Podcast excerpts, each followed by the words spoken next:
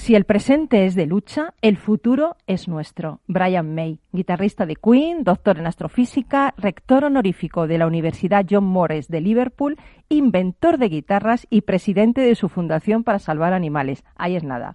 Bueno, pues ayer este crack de la música y la astrofísica cumplió 72 años. Si es que el talento no tiene edad. Estás en Rock and Talent.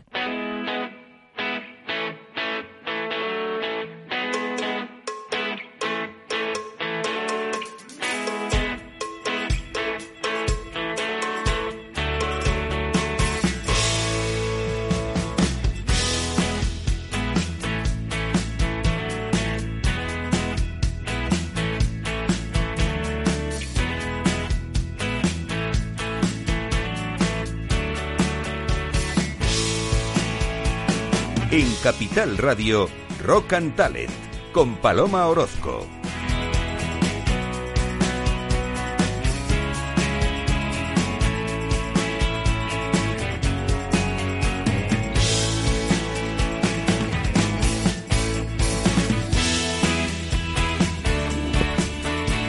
Bueno, pues bienvenido, bienvenida a Rock and Talent. Eh, hoy hemos comenzado felicitando a Brian May por su cumple.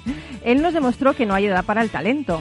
En agosto de 2007 logró cumplir uno de sus sueños, se doctoró en astrofísica en la Universidad de Londres, 36 años después de haber abandonado los estudios para dedicarse de lleno a la música. Supo que su futuro estaría en la música cuando escuchó por primera vez la guitarra de Buddy Holly y, Little, y a Little Richard gritar. Luego conoció a Roger Taylor y por supuesto a Freddie, quien nunca dudó del éxito. Bueno, pues Brian dijo en cierta ocasión que si quisiera impresionar al Brian tímido de 16 años, le mostraría un cortometraje suyo tocando la guitarra en lo alto del Palacio de Buckingham. Como sabes, May interpretó el solo de guitarra eh, de Dios salve a la reina en el techo del palacio como parte de las celebraciones del Jubileo de Oro de la Reina en 2002 solo y aterrorizado, pero enfrentado al miedo y llevándolo a cabo. Cuando terminó y la última nota estaba flotando en el aire, simplemente levantó la mano hacia el cielo y dijo, gracias Dios, tenías que reconocer que existía este elemento, dijo. Bueno, pues a mí lo que más me gusta es que una vez que le preguntaron a qué momento de su vida regresaría, él lo tuvo claro. Despertar en mi noveno cumpleaños y encontrar una guitarra a los pies de mi cama. Fue un momento mágico. Recuerdo el aspecto, el color, el olor, la sensación Inmediatamente puse mis dedos alrededor y comencé a tratar de hacer los acordes extendidos que su padre le había enseñado a ukelele. Qué bonito, ¿eh? Carlos, tú eres un, un absoluto fan de Brian May, de Roger y, de, de, Freddie, ¿no? Por supuesto, claro que sí. Hoy todas las canciones van a ser de Queen. Pues me parece fantástica. Vamos a celebrar con un día de retraso el cumpleaños de... Fenomenal. bueno, permíteme que dé la bienvenida a Miguel Ángel Pérez. ¿Qué tal, Miguel Ángel? ¿Qué tal? Buenos días. Buenos días. Vienes un poco... Eh, madre mía, tienes un montón de trabajo. Bueno, luego nos cuentas en qué andas. Sí, estoy bastante liado, ya lo contaré. bueno, eres emprendedor, propietario de Karma Films y dueño de los recién estrenados Tienes Embajadores. Luego nos vas a contar qué es esto, esta aventura que has empezado, ¿no? Bueno, una aventura un poco loca, pero sí, sí, ahí estamos ya. Genial.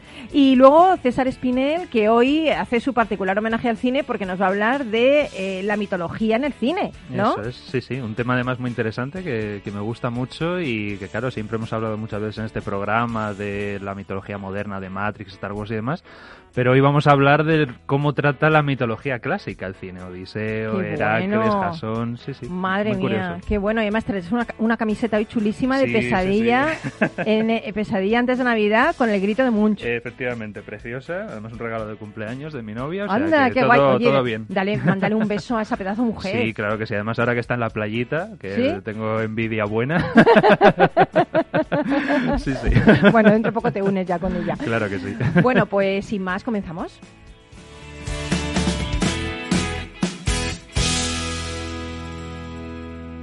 Rock and Talent con Paloma Orozco.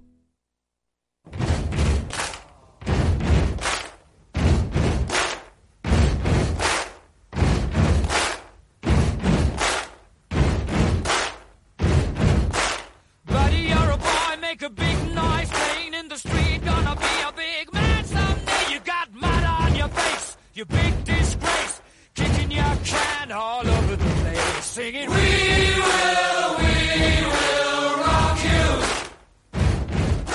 We will, we will rock you. Buddy, you're a young man, hard man, shouting in the street, gonna take on the world someday. You got blood. On your face, a big disgrace, waving your banner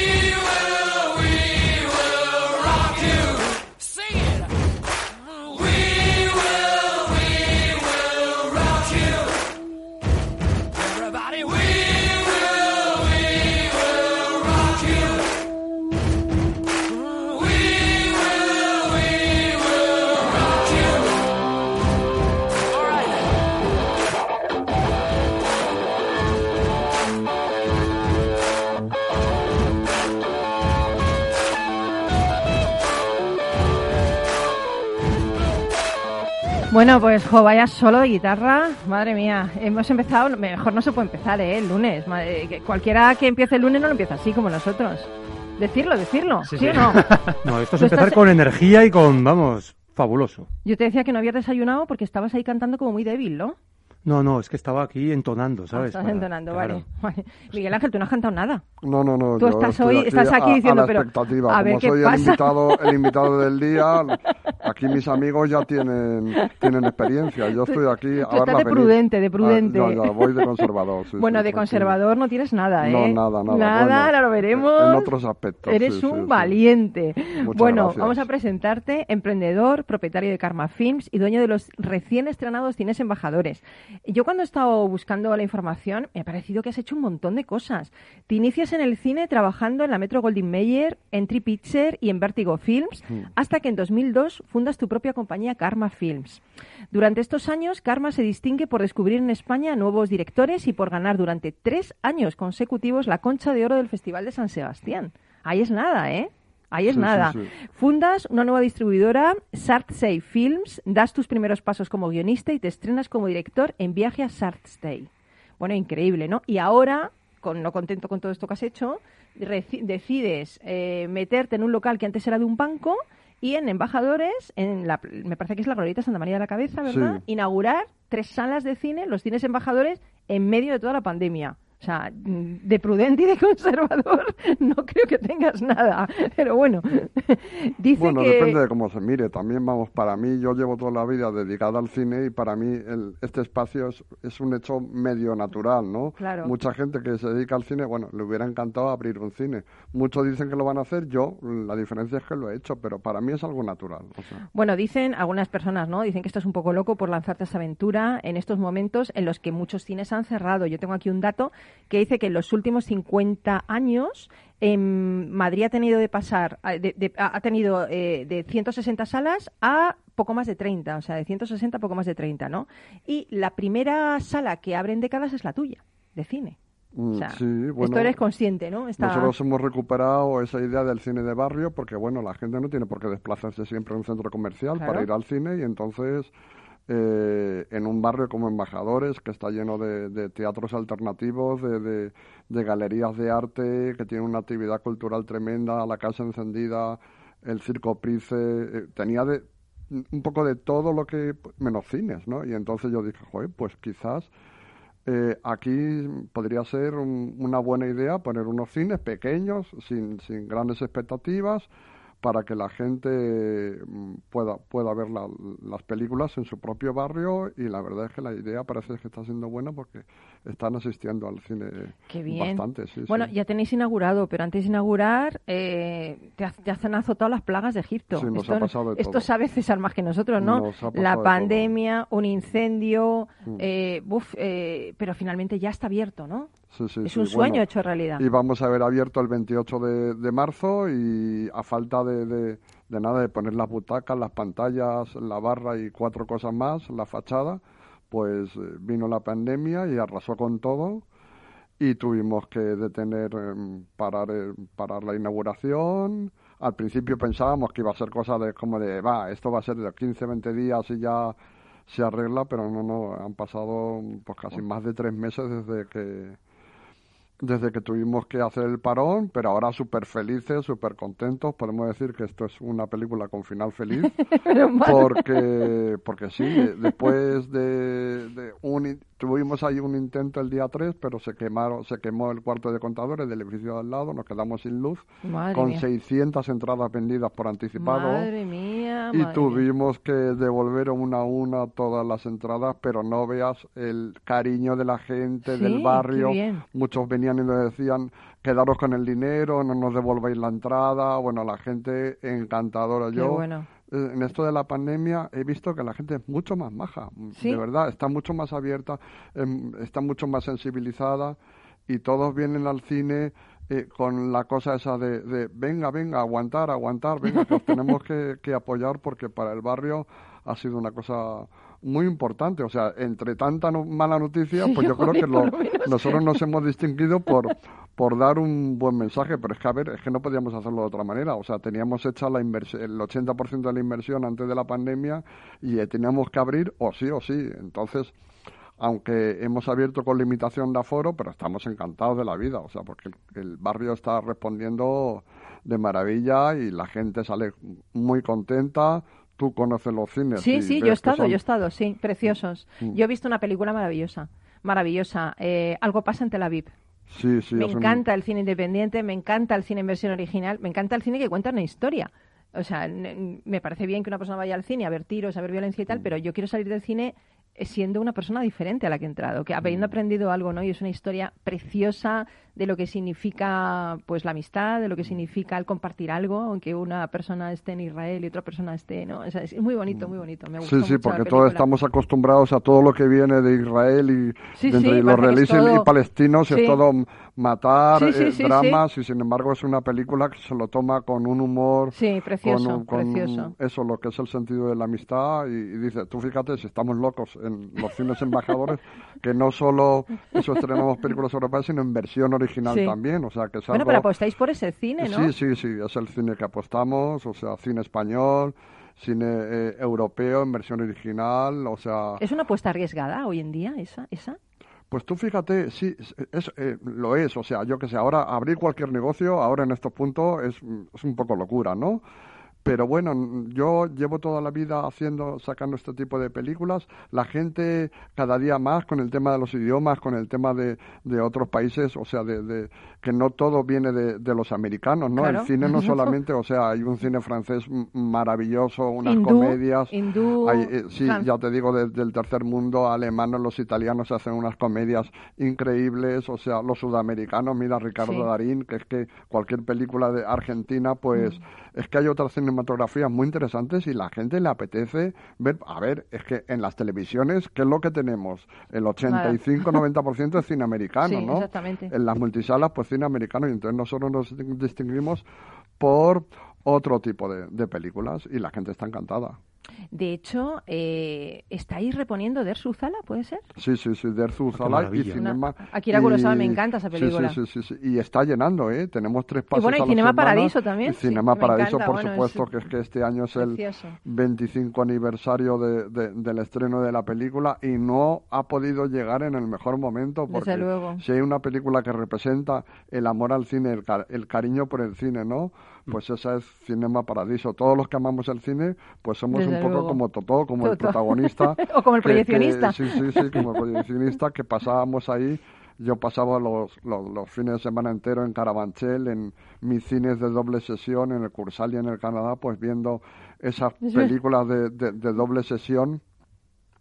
Y, y, y esta película, pues, e- es un poco eso, el representar ese, ese cariño, ese amor por el cine, y a la gente le encanta, y es otra que estamos llenando casi más con las reposiciones que con las películas de estreno. De todas maneras, yo leí el otro día que, que Cinema Paradiso se inspiró Giuseppe Tornatore en un hecho real de un cura que censuraba todos los besos de las películas. Ah, pues posiblemente. Y, un sí, proyeccionista sí, sí, que los unía a todos. Increíble.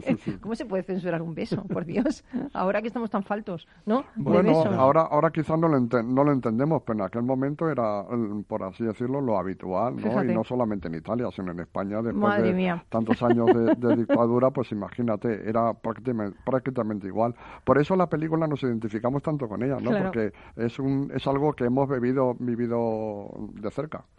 Oye, ahí estaba antes un- una sucursal bancaria, ¿no? Sí, a mí sí. Mm. esta, esta historia me encanta, que un cine se ponga donde una sucursal bancaria. Con mis respetos a la sucursal bancaria, por fin la cultura está ganando terreno al dinero. Esto me mola muchísimo. Que por fin la cultura esté en- ganando terreno, ¿no? Que se abra una sala, en vez de tantas ban- bancos, Sí, jolín, algo cultural, ¿no? Que se abra... A mí esto me... O sea, tú cuando viste el... el- el- el- bueno, lo que era el proyecto, Mm. cuando viste la- el edificio, ya te imaginabas las tres salas, que tan bonitas, además son muy bonitas, muy Pues, estéticamente muy bonito el cine. Pues sí, es una pequeña venganza que donde Sí. estaba un banco, o sea, ahora eh, Totalmente. este un cine y a la gente le parece muy bonito y, y a mí me hace mucha gracia. Fue un poco de casualidad, yo llevaba un año buscando el local, la verdad es que para un cine tienes que tener una serie de, de, de- de- de elementos, tiene que ser con los techos muy altos, no tiene que haber demasiadas columnas, tiene que estar a pie de calle para, para no tener que invertir en, en escaleras, mm, sobre todo para los, los minusválidos. Y yo llevaba casi un año buscando. Y entonces mm, la, la, la, la chica de la inmobiliaria que ya me conocía pues se empeñó, tienes que venir a ver, pero yo había visto fotos y, y, y era pues un banco con su, su altura normal. Y yo decía, y digo, bueno, esto es imposible, pero se empeñó, se empeñó y yo entré en el local y ya eché un vistazo y ya lo Ya- descarté. ya lo iba al cine, lo descarté porque no tenía mm, no tenía altura, que es lo que nosotros necesitamos para Para la pantalla, claro. porque has visto que la las, Sí, sí, la sí. puta- Sí, las las salas, las salas son en grada, El las pantallas sí. eh, son tienen casi 5 metros de alto y, y entonces lo descarté y entonces me puse a andar por el local y de pronto había, había habido una inundación y había un hueco en el falso techo y miré al techo y entonces vi que aquello tenía un- pero esto es una revelación una divina. altura y entonces fue como una revelación, revelación una revelación total. divina, lo que mira, creo. mira, te lo cuento y se me ponen los pelos No de punta porque en aquel momento dije, sí, sí, este es el local y me puse un poco a mirarlo al fondo. y entonces ya en ese momento ya visualicé dónde podían estar las salas, porque eso estaba marcado un poco por las columnas. Y bueno, la plaza es una plaza muy agradable. Sí. ¿Te acuerdas que hace bastantes años tenía un escaletri, pero ahora Sí. queda una plaza preciosa? Y, y, y nada, y súper feliz, muy, muy feliz. Pero hay una terraza también. ¿Tienes planteado hacer algo en la terraza, no? Sí, bueno, no, un- es en, en la plaza es como bastante grande y entonces tiene como muchos metros de acera y entonces hemos cogido el local de al lado y vamos a poner un pequeño bar y tal, va a tener una terraza. Va a ser el Porque centro tienes- neurálgico no, no, del vamos, cultural del barrio. Tienes vamos, un o sea, vestíbulo de Ahí 100 ya. metros para sí, hacer sí, eventos, sí, también sí. quieres explotarlo para hacer eventos, ¿no? O sea, que realmente... Y oye, ¿cómo, cómo ha sido esta, esta apertura? Porque la gente va con un poquito de miedo por este tema del coronavirus. ¿Habéis desinfectado? ¿Habéis, eh, ¿Qué medidas de seguridad habéis puesto? Bueno, un un poco, un poco de, de todo. Hemos hecho desde luego una desinfección en profundo eh, mm, para la apertura y la repetimos todas las semanas por una empresa especializada. Después, entre sesión y sesión, pues eh, eh, limpiamos toda la sala, fumigamos todo con mm, una mezcla de, de- de lejía y agua. Tenemos gel hidroalcohólico. Eh, tenemos también unas alfombras donde la gente se, se, se limpia también esterilizada. Madre mía, y tan- y la Pero sobre todo, ¿no? sobre todo, lo más, lo más importante es que le pedimos a todo el mundo que por favor tenga la mascarilla en- Durante la proyección. Durante la proyección. Y otra cosa muy importante, muy importante es la limitación de aforo. O sea, si tú siempre vas a poder ir al cine y vas a tener, eh, si tú compras una entrada, vas a tener un hueco libre a un lado y a otro. O si vas, mm, van dos personas, siempre va a haber una butaca libre a un lado y a otro, con lo cual no te vas a rozar con nadie. Y. eh, y sobre todo, a ver, que es como un cine absolutamente nuevo. O sea, es como estar en un avión, que dicen que va depurando constantemente mejor. las cosas, No, ¿no? espera, mejor que en un Está- avión. Claro, claro. Pues no. Entonces, eh, sí, sí, porque los aviones tienes que compartir butaca. En nuestro caso no tienes que compartir butaca, pero los aires acondicionados están absolutamente nuevos, los filtros están absolutamente nuevos, o sea... Oye, que me voy a ir a vivir allí. No, no, no. Está vendiendo mayor- esto que me- voy a Y a además fresquito con la que está, fresquito con la que está cayendo. Bueno, Y que eso es vamos, uno dan ganas de, cuanto terminemos aquí, nos vamos cine. Vaya. Oye, ¿y qué películas se vais a, que estáis proyectando? Pues ahora estamos proyectando eh, mm, mm, Todo pasante a la vida, la que Sí, hemos hablado recomiendo también. muchísimo. Cinema Paradiso, de la que hemos hablado también. Una película española eh, con María León y Victoria Abril que se llama La lista de los deseos, que es un- una película que trata el tema del cáncer, pero de una manera bonita y optimista, o sea, una historia de tres amigas, sí, que van a cumplir los deseos, los tres deseos que siempre se eh, habían pensado hacer antes de que mm, el cáncer mm, tome un camino u otro. Ahora tenemos otra película también más sobre el tema del, del síndrome de Down, que se llama La familia que tú eliges. También tenemos cine infantil, que vamos a estrenar Scooby-Doo el próximo viernes. Jolín, madre O sea, que, que Sí, tam- sí. porque también dedicamos, mm, aunque es cine en versión original y cine europeo, también dedicamos, es un barrio con muchas familias, con muchos niños y también dedicamos eh, un espacio al cine infantil. Oye, Miguel Ángel, y ya para terminar, ¿qué, qué te ha enseñado el cine a ti? Porque tú vives, eh, vives el cine desde pequeño, ya querías, te veías ya con los cines, te veías ya, no sé, de diri- dirigiendo, trabajando, no sé. Pues yo que ¿Qué te ha enseñado a- el cine? a mí el En la- para la vida, me el- refiero. El, el cine me enseña algo todos los días, porque cualquier cosa que te- quieras hablar, por ejemplo, estamos hablando de mitología o de libros o de lo que sea, siempre hay una película que te ilustra, ¿no? Y entonces el cine es educación, el cine es cultura, pero el cine también es emoción, es, es el, el- eso, en estos momentos yo tengo un- una película mítica que, que es Forrest Gump, que cuando estamos mm, mi hija y yo desanimados y tal igual, o estamos, no tenemos un momento, tenemos un momento flojo, nos la ponemos porque no sabemos los diálogos Lo de la escena de los bombones. de memoria. A Sí, verlo, sí, a sí. verlo si te lo sabes. A ver, la- dime la escena de los bombones. Eh, la vida es como una sorpresa, siempre hay un bombón. No, no sabes Una caja de bombones, nunca sabes el bombón, ¿no? Que te, te va a tocar, ¿no? Sí. Y entonces, bueno, pues antiguamente eh, eh, pasaba eso en la familia con la película de... de mm, ay, se me ha ido ahora. Eh, ay, Hablábamos de lo que nos enseña el cine, Sí. de que con tu hija cuando estás deprimido te ve- ves Forrest Gump, ¿no? Mm.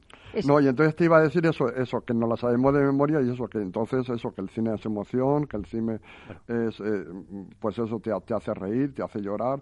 No sé, el estado de ánimo que tú puedas tener, siempre eh, hay una película que está dedicada a ese estado de ánimo, ¿no? Esa sería tu... pe- ¿Querías preguntar algo, Carlos? Que te No, veo- no, ah, que estás ahí tan... Digo, este, ¿cuál es tu película favorita, Carlos? Tengo varias, porque depende del género, lógicamente. A ¿eh? ver, una. O sea, a mí, Pero una de- pero una en medio segundo. eh, del género de ciencia ficción, Blade Runner. Blade Runner. ¿Y la tuya, César? Yo también tengo varias, pero digo pesadilla antes de Navidad. Ahí antes Navidad. Mm, ¿Y la tuya, sí. Forrest Gump? ¿Miguel Ángel? déjame es una de ellas, pero bueno, es que he visto tantas películas, o sea, Pesadilla antes de Navidad de mis películas. Además, yo conocí a Tim Burton, ¿Ah, sí? estuve cuatro días aquí en Madrid con él, con el estreno de la película Sleepy Hollow, y fue una de las mejores experiencias. Bueno, es, es un- una De- persona. debe- Un debe cañón, ¿no? Es, que ser un es una persona increíble, increíble, Será increíble. súper inspiradora, ¿no? Una persona súper inspiradora, ¿no? Pues sí, y era muy, mm, como, como muy, muy de abrazarlo, muy, muy- una persona, nos llevamos de bares y se ponía a dibujar, eh, Qué pues, mola. porque estaba Bueno. ya preparando pues, ese día antes de la Navidad, es un, un tío increíble, sí. Pues nada, nos vamos, pero tú no te vayas todavía, que todavía queda mucho, ¿no? No, Como bueno. dicen en, el- en la película esta, todavía hay más, ¿no? o sea que seguimos en Rock and Talent después de la publi.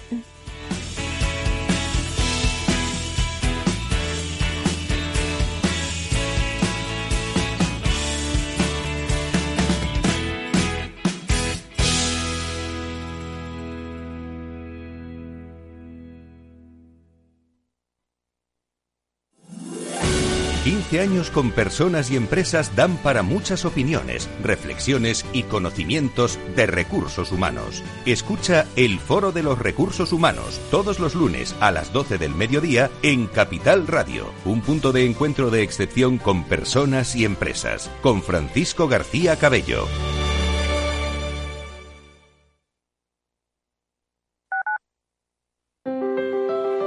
Si te gusta la cocina gallega de siempre, en el Mesón Gallego 1 y el Mesón Gallego 2 encontrarás los mejores pescados y mariscos de las costas junto a recetas de la Galicia interior, además de las carnes de Sanabria y los mejores embutidos de Zamora y nuestra terraza. Te esperamos en la calle Muller 35, teléfono 91 579 3623 y en la Plaza de la Remonta 13, teléfono 91 579 0769. Una recomendación del programa gastronómico Mesa y Descanso.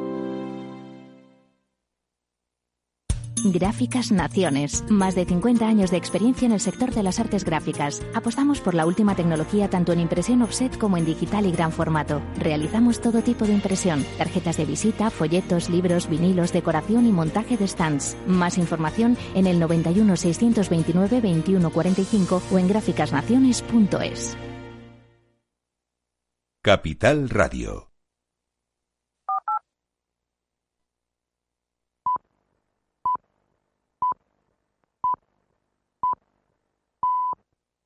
En Capital Radio, Rock and Talent, con Paloma Orozco.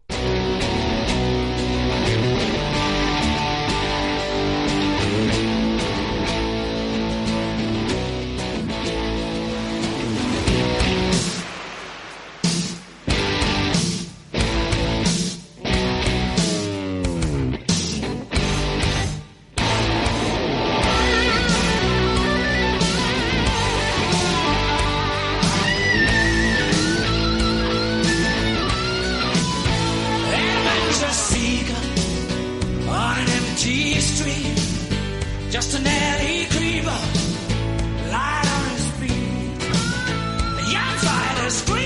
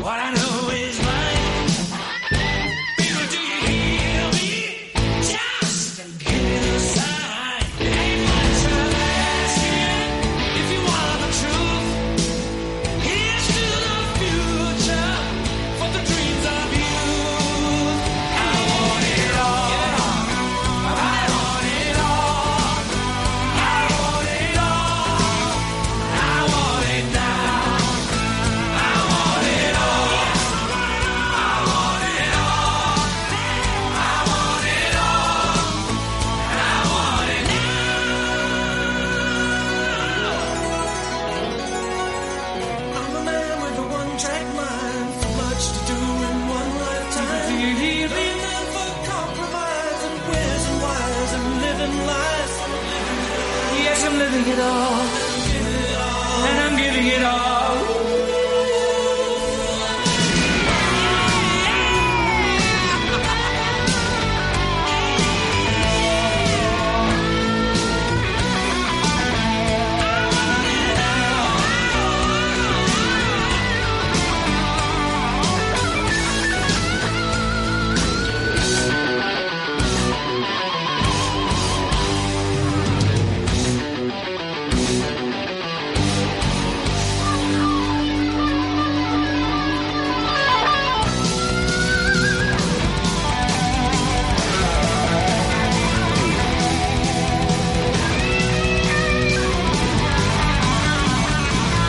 Pues aquí seguimos con Queen. Tú estarás contentísimo. Contentísimo porque me encanta. Yo tengo la, la pena de no haberles visto nunca en directo.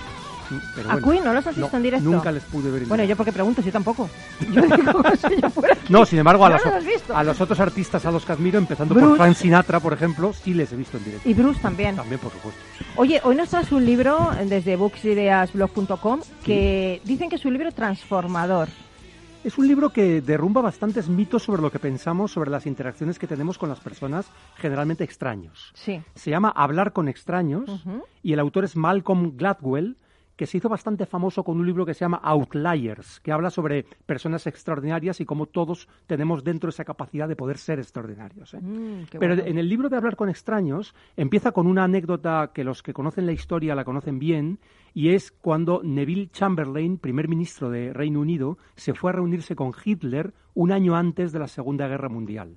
Y se reunió varias veces con él, en concreto dos o tres veces, y volvió a Inglaterra pensando que había conocido a un Hitler amable, que, que entendía sus intenciones Muy y que realmente no había peligro de, eh, de- de que hubiera un conflicto armado. Que realmente se podía también, uno pues. fiar de las intenciones de Hitler. Evidentemente, como todos sabemos, estaba dramáticamente equivocado, pero no solo él. Lo que dice el libro es que el error de Chamberlain es mucho más frecuente de lo que pensamos. Normalmente damos eh, la confianza a personas que realmente no la merecen o al revés, juzgamos mal a personas por débiles indicios sin tener en cuenta que, que, lógicamente puede haber unas intenciones totalmente perversas en su, en su comportamiento. ¿no? Eh, hay, otro, hay un estudio muy interesante que, que- que cuenta en el libro sobre eh, las decisiones de fianza en los juzgados de Nueva York. Se examinaron eh, más de medio millón de decisiones de fianza sobre acusados que había en los juicios y eh, se descubrió que los jueces normalmente se equivocaban bastante cuando decidían dar una fianza o no a un acusado. Entonces hicieron con los mismos datos, bueno, los mismos no, realmente menos datos de los que tienen los jueces, dieron los datos de los acusados a una inteligencia artificial.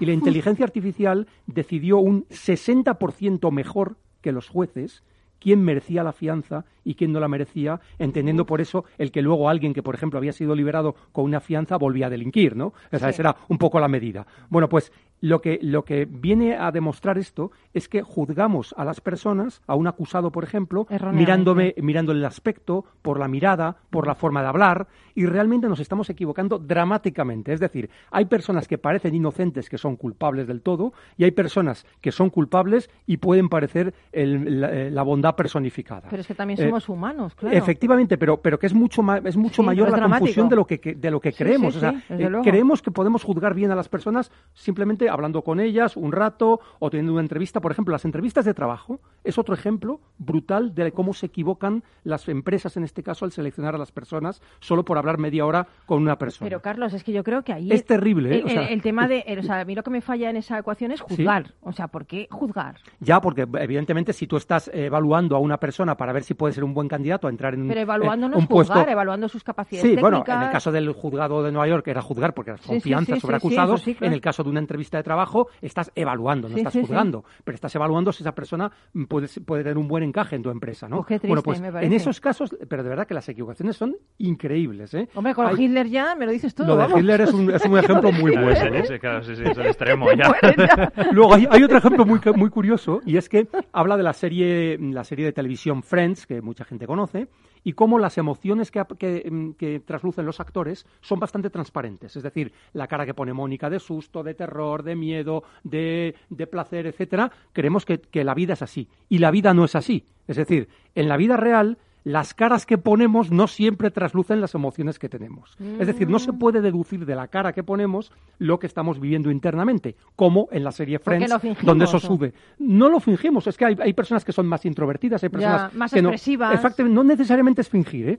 Y había un estudio que, que se había mm, hecho viral y que tú habrás oído hablar de él, que decía que las emociones, o sea, las caras, eran universales. Es decir, que tú, si enseñabas una foto de una persona sonriente en cualquier cultura del mundo, eran capaces de identificar esa emoción. Bueno, pues resulta que eso es falso. O sea, se ha demostrado que es falso haciendo estudios en tribus primitivas, etcétera. Resulta que hay una confusión tremenda sobre las caras de miedo, de terror, que nosotros pensamos que son universales, no lo son.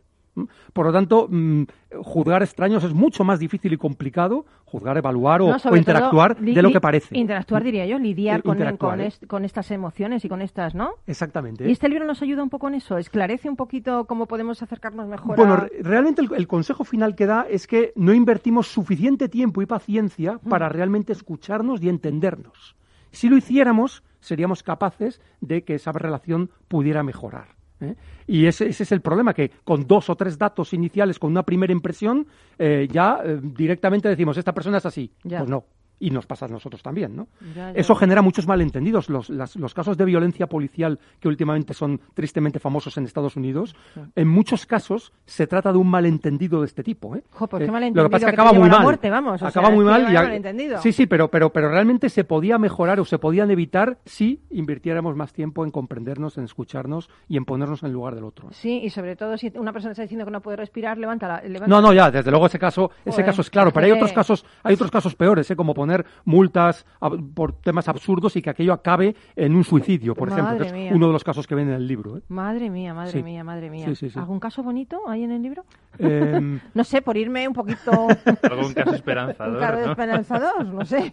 bueno, eh, No, digo, por acabar bien. Eh, realmente lo que ilustra es, es precisamente esta situación de peli- o sea, lo peligroso que es juzgar sin tener los suficientes o evaluar o, o interactuar sin tener los suficientes elementos de juicio. Casos bonitos como en Cinema Paradiso, pues no aparecen en el libro. Bueno, ¿eh? pues me voy, pues me voy a ir con César Espinel porque me va a hablar de Jasón, de Ulises y por lo menos ahí voy a estar un poco más. Bueno, No, igual pero- no todo es bueno tampoco, ¿eh? Pero- Oye, aquí lo único bueno que hemos tenido es a Miguel Ángel. Este, este- Para compensar. para compensar. No, bueno, pero vamos a ver. Pero es lógico que sea un poquito así para ponernos en esa situación. Claro, exactamente, normal, para, ente- para entenderlo. Hay un, hay un caso dramático, los, animo a los que, a, a que lean el libro de una, una chica en, Ita- en Italia, americana, falsamente acusada de la muerte de, de un amigo suyo y que estuvo siete años en la cárcel. ¿eh? Madre y, mía. Y, y se podía haber evitado también. ¿eh? O sea, pero no- y, y bueno, es, es- es una- es otro ejemplo, pero como ves no es un ejemplo bonito. ¿eh? No, no, bueno. Bonito es que salió, por lo menos, de la Sí, cárcel. eso sí, eso sí. Bueno, pues mil gracias, Carlos. Recuérdanos. Mira, eh, se llama Hablar con extraños y el autor es Malcolm Gladwell. Genial. Pues nada, eh, te despedimos, no te vayas todavía. Y ahora quiero eh, poner una canción preciosa. No sé si la conocéis. ¿39? ¿Conocéis? claro, de Queen. sí, ¿Sí? sí. Pero a que no sabes que esta canción la vamos a dedicar a alguien especial. No, eso no la voy a dedicar yo. La va a dedicar al duende y se la dedica a Manu. Especialmente para Manu, esta canción del duende. Muy bien.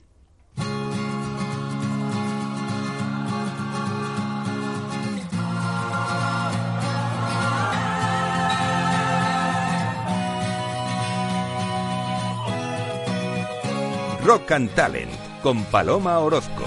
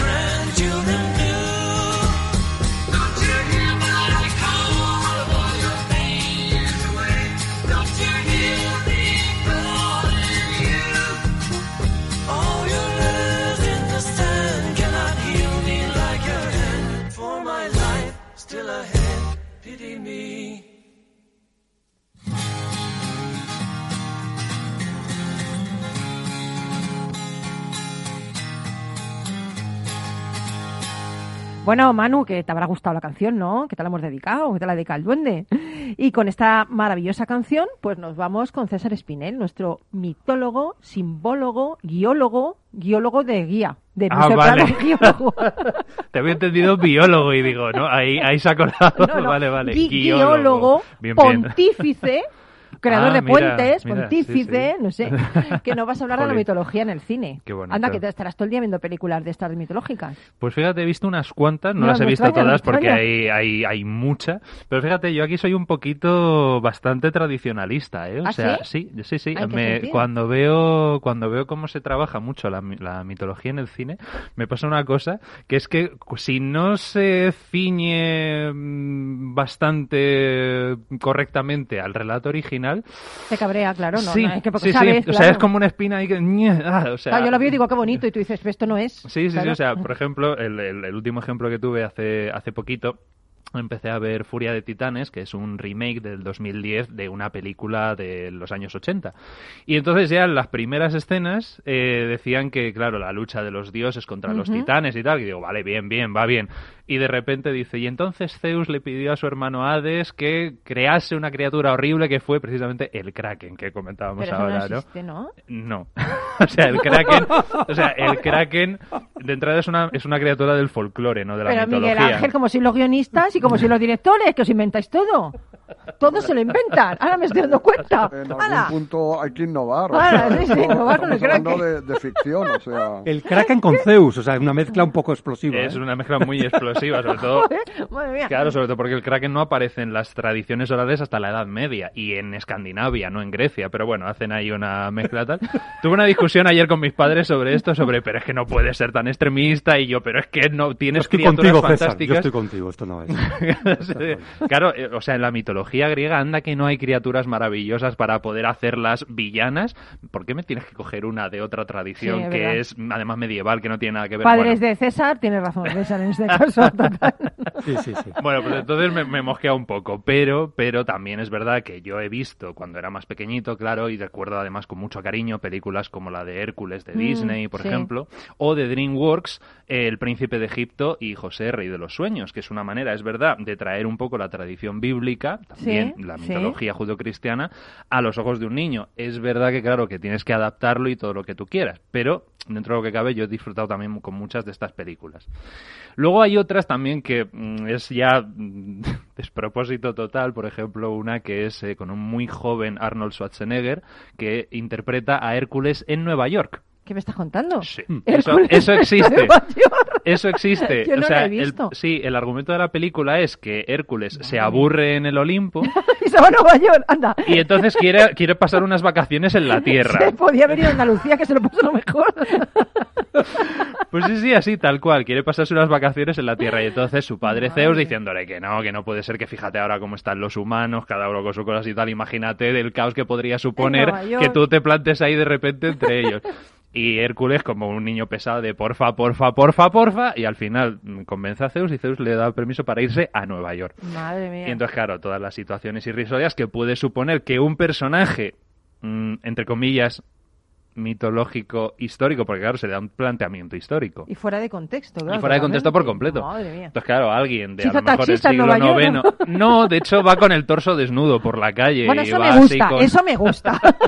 Enseñando músculo, que es eso, lo que toca. eso, eso no está mal. Sí, no, no, si mal no está. O sea, pero claro, se juega mucho con la idea de qué pasaría si alguno de estos personajes viniese el día de hoy, ¿no? Pues realmente nos lo creeríamos que realmente es él, ¿no? Esto se ha dicho mucho, por ejemplo, con qué pasaría si realmente eh, ocurriera la segunda venida de Jesús. Sí, sí, si verdad. realmente Jesús volviera, mm, No, ¿nos lo mía. creeríamos? Le dirían que estaba loco, claro. Claro, pues seguramente le meteríamos en un manicomio y, ya está.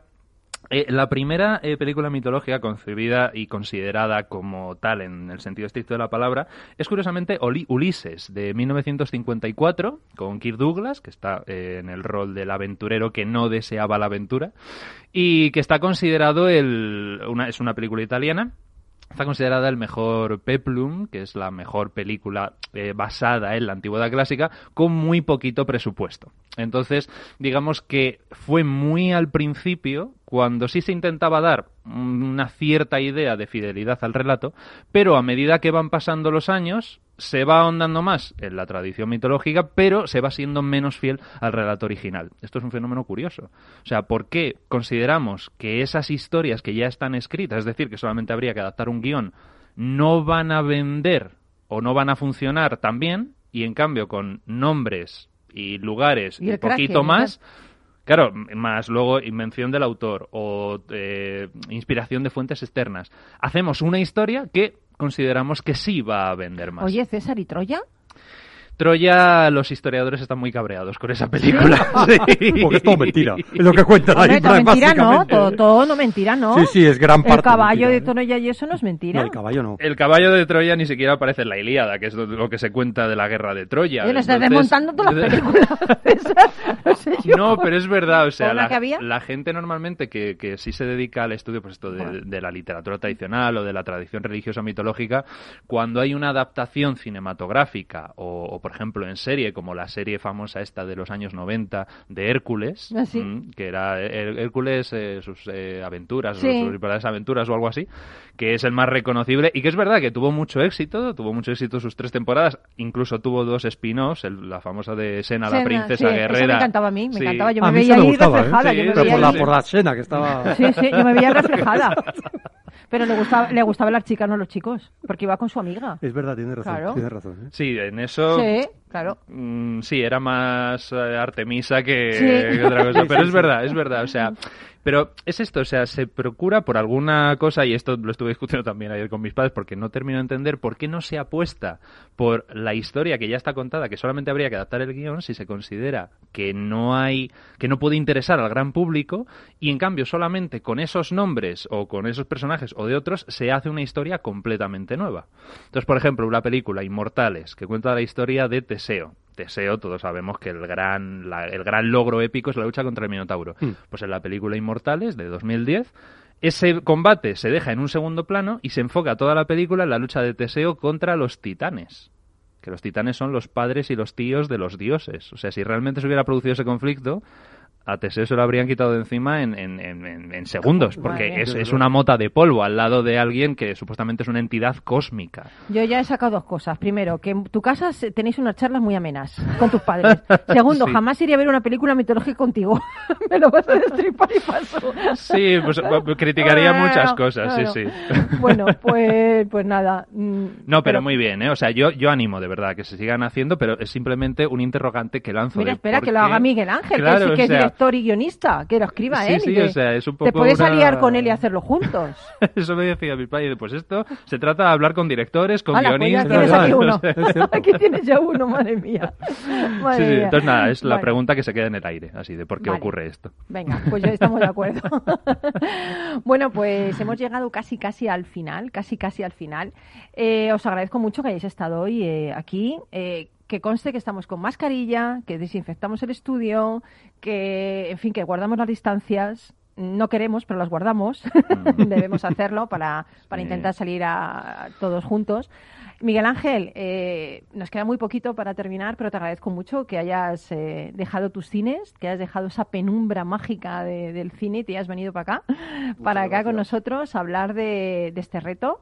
Eh, que tengas mucho éxito. Muchas gracias. Seguro que lo vas a tener. Eh, Carlos, te veo el lunes que viene. Fenomenal. Y César también, ¿no? Maravilloso. Aunque vamos claro a seguir sí. aquí todo agosto. Bueno, pues aquí lo seguiremos. Yo- vamos, no es ningún pecado No, ni ningún castigo, Claro o sea no, que claro no. que no. Al revés. Aquí Claro, estamos, aquí luego. estamos, acompañándote. Bueno, pues nos vamos con una canción eh, que, fijaros, eh, la escribió Brian May y la grabó en un disco en solitario cantándola él. Cantándola él, que luego la cantó Freddy, pero primero la cantó él. Es que no canta mal, ¿eh, Brahim? No, no. No canta mal. Eh, Too much love will kill you. Sí, ¿Qué os parece, preciosa. eh? Que es preciosa, Preciosa, preciosa. Lo has dicho como es. con preciosa. Es que me encanta esa Pues nos canción. vamos con esta preciosa canción.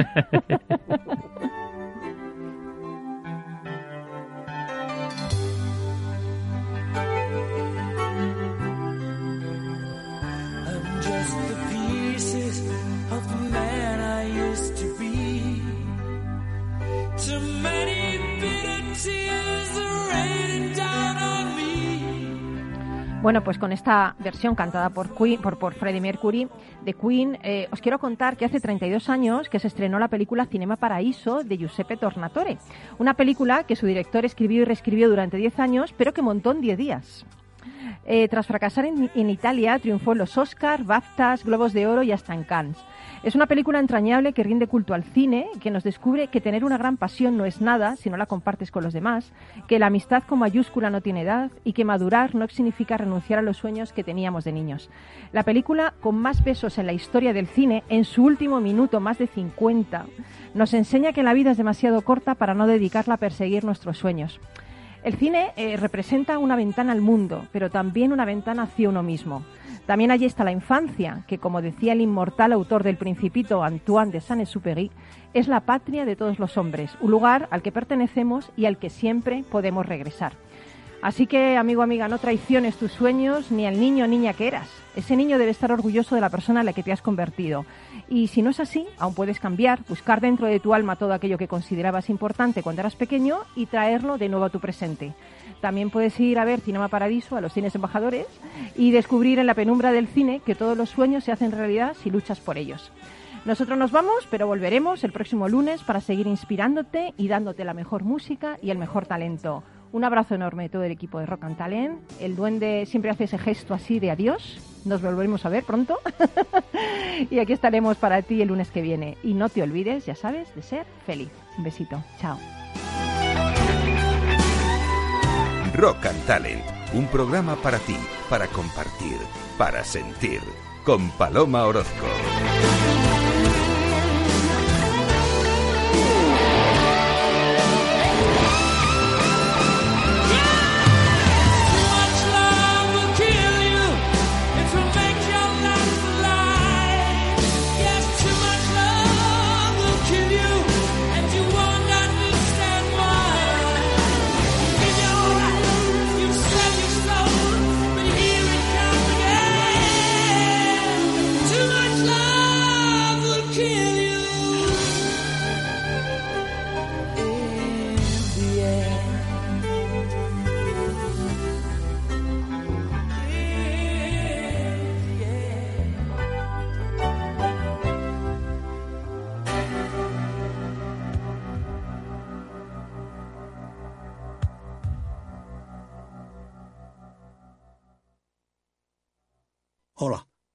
Soy Leopoldo Abadía, autor de La Crisis Ninja.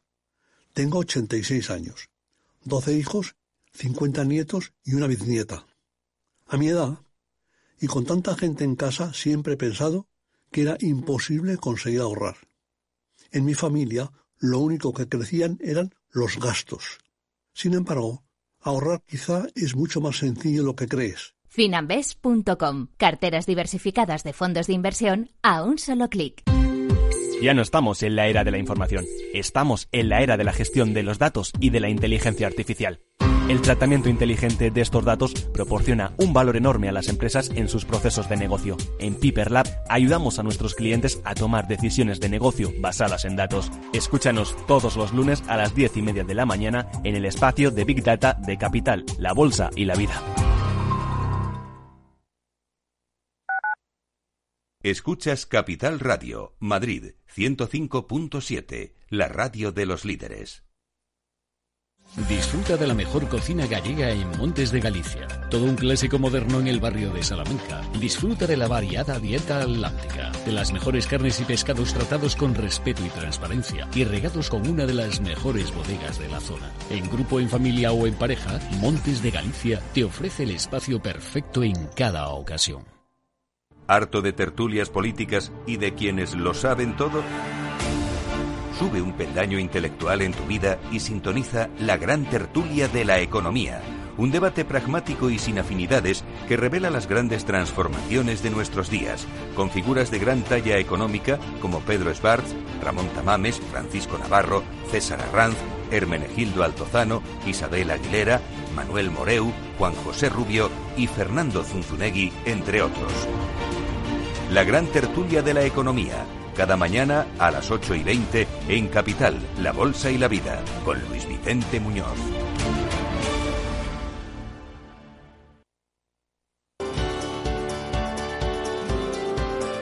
Capital Radio. Aportamos valor. ¿Desde cuándo tiene efecto la suspensión? Cuando exista fuerza mayor.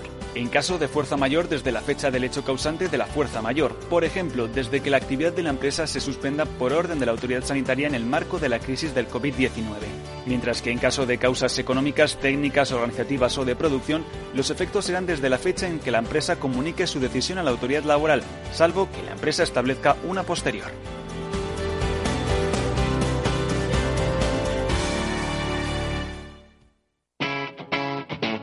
Capital Radio.